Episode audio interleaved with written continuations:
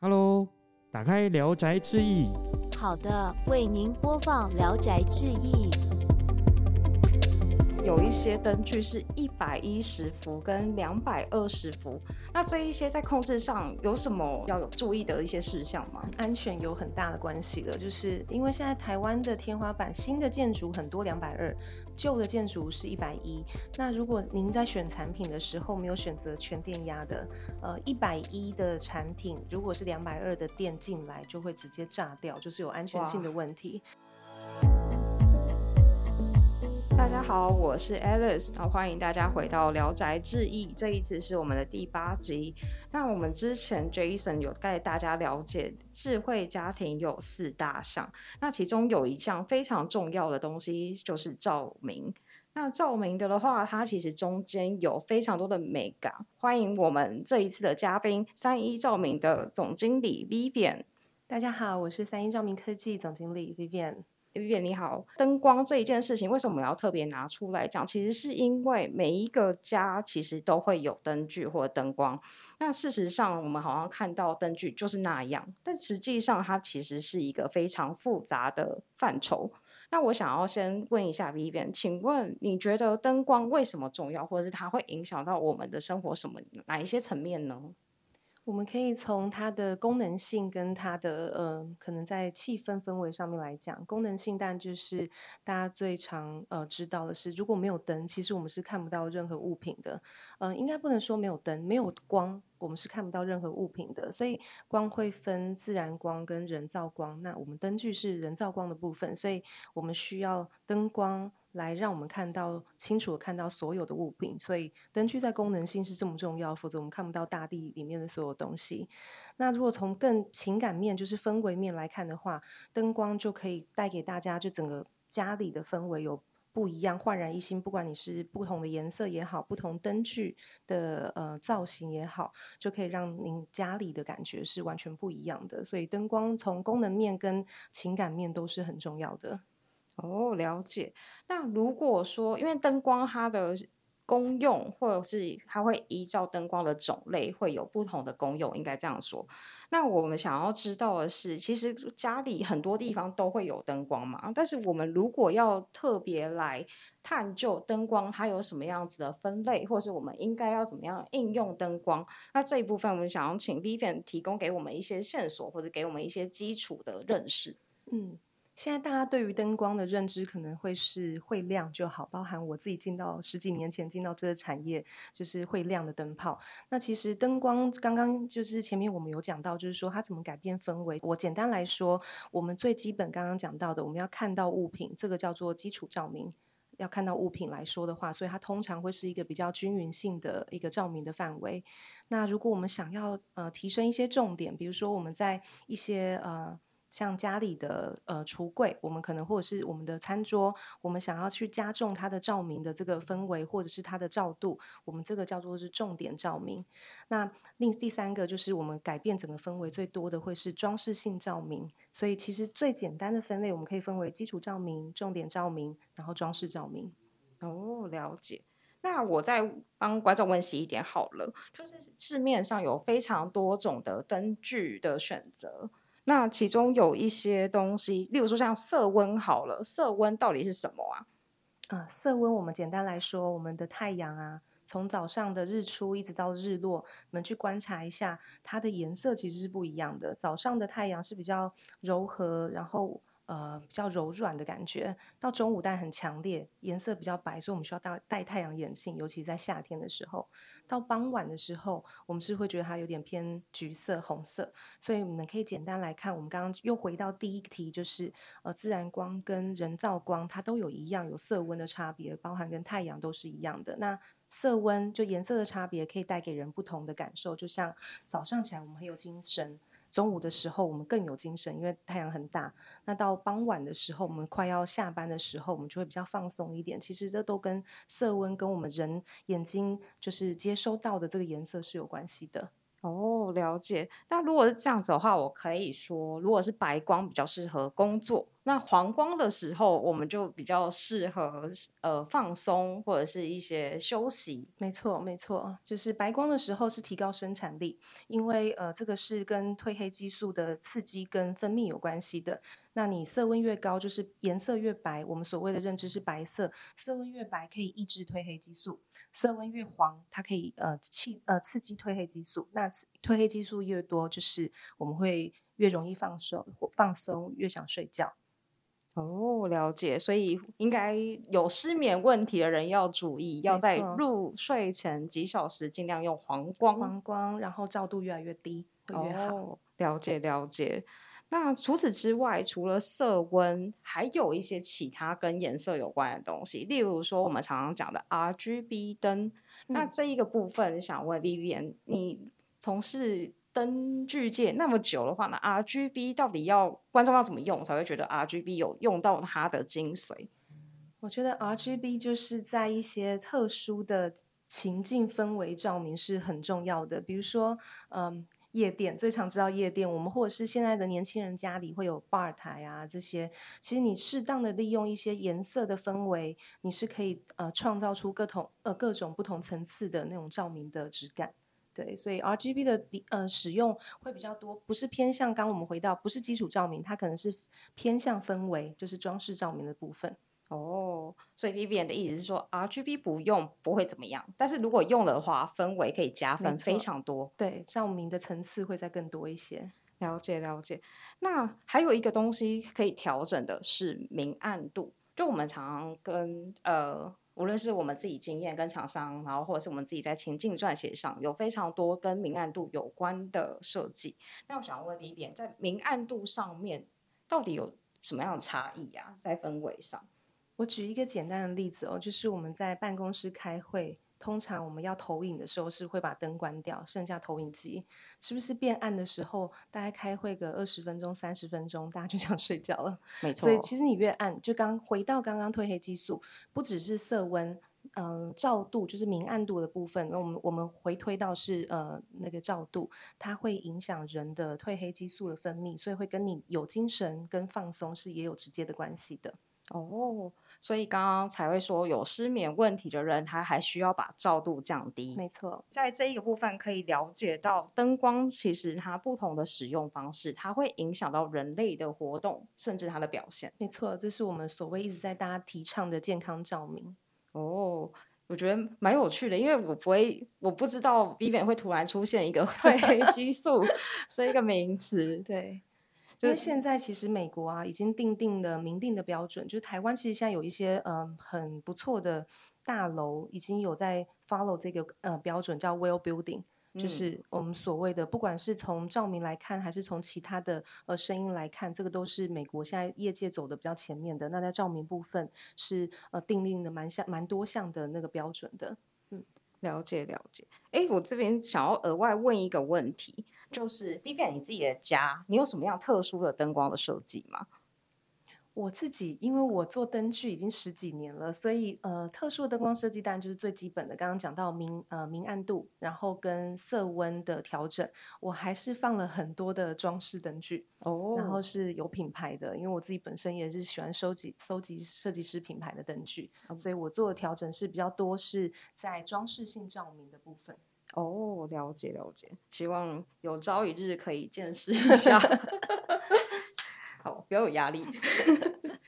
那我们对于照明的需求还有使用方式，在刚刚的部分我们已经大致厘清了，那接下来就会回到我们要怎么样控制灯光。控制灯光的方式有很多种，例如说像是用开关，就是我们一般这种电灯开关用按钮方式。那除此之外还有一些灯具它是可以独立被控制的，就例如说我只要控那一盏灯。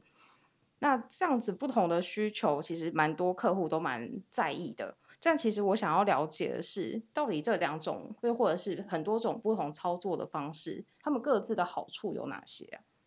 啊？应该是说因为现在科技在进步，我们刚刚讲到的就是开关，就是回路，就是平常我们在家里的那个墙壁上的壁控，一开一切那我们刚刚前面讲到这些不同的照明氛围，其实如果我们只用开关是很难达成的，不管是从色温来看，你用开关，当然现在有一些灯具你是切一次是什么颜色，切一次什么颜色，但它可能就只有2-3种可以选择，这个是传统就是只是回路开关比较难达成细致的照明的设计。那包含我们刚刚讲到的，如果我们需要跟着太阳光的整个节律来做照明的设计，比如说白天的时候我们需要生产力高的时候是白光照度高，我们需要休息放松的时候是低色温照度低，这个在传统的回路开关是没有办法达成的，因为它就是只有开跟关的这样子，那所以才会有说包含像我们刚刚讲到在这样的情境下，比如说我要投影，我可能部分的灯要打开，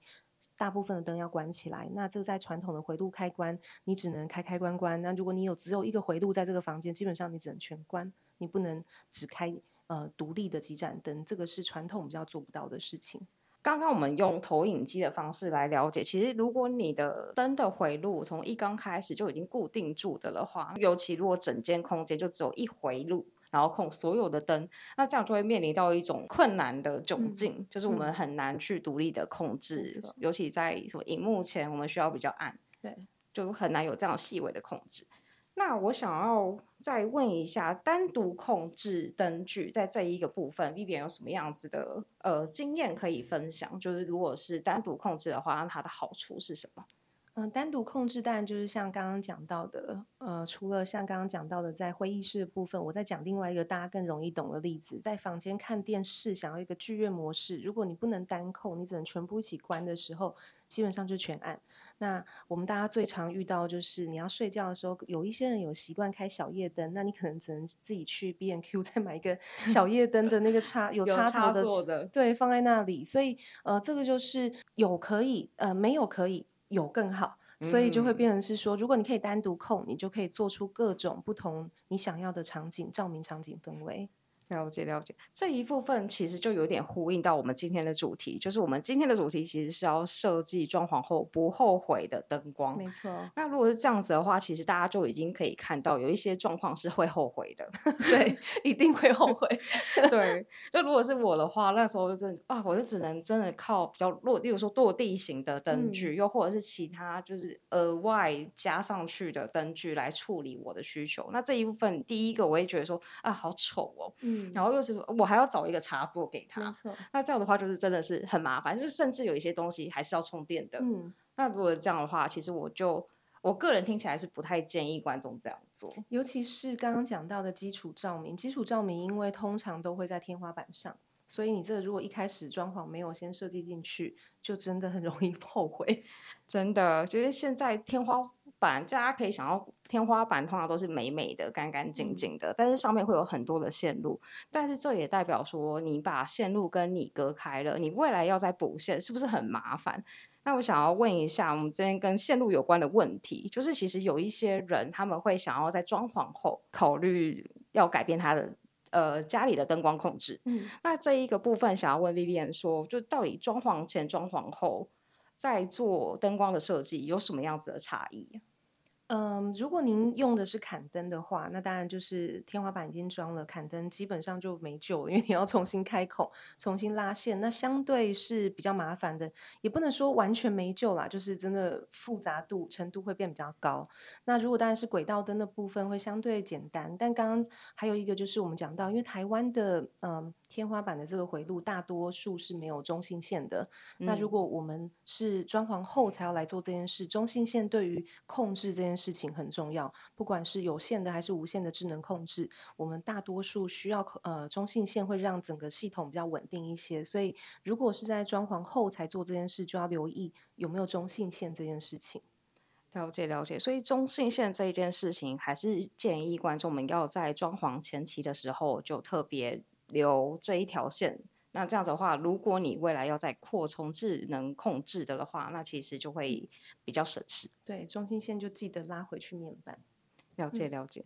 那再来就会问说，如果有一些灯具是110伏跟220伏，那这一些在控制上有什么差异，或者是要有注意的一些事项吗？这个跟安全有很大的关系的，就是因为现在台湾的天花板新的建筑很多220，旧的建筑是110，那如果您在选产品的时候没有选择全电压的，110的产品如果是220的电进来就会直接炸掉，就是有安全性的问题。那如果你是220的产品接110的，它可能会亮也有可能不亮，这要看产品的设计，但它会有一个过热的问题，其实长久还是很危险的。所以就还是要建议消费者在选灯具产品的时候或者是相关的控制产品，以台湾现在的状况还是选择全电压，就是110到220伏的会相对安全一些。你就是除非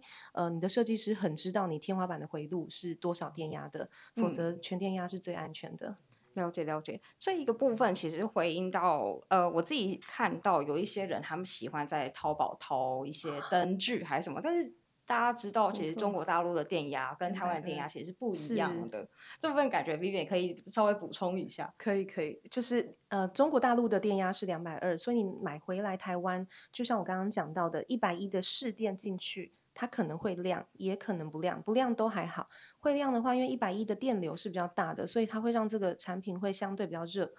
热久了，如果它的设计尤其淘宝买回来的，你不知道它的散热设计的怎么样，或是它的整个的安全性怎么样，其实过热之后有可能真的会发生火灾，所以这个要很小心。虽然我知道大家现在都很常从淘宝买东西，但这种只要是跟电有关的是很大安全性的问题，这个大家都要特别小心。真的，这感觉真的不是好不好看或是便不便宜就可以解决的，因为这其实是跟安全性有关。对，这个其实收获蛮多的，因为我真的看到非常多的人都是用这样子的方式来购买灯具，那其实还是要注意安全啦。那如果是这样子的话，我们最后还是想要问一下，我们刚刚其实有稍微提过，就是在装潢前跟装潢后要注意的事情，其实我们刚刚已经讲了，例如说中性线要提前先布好，然后除此之外电压也要稍微留意一下。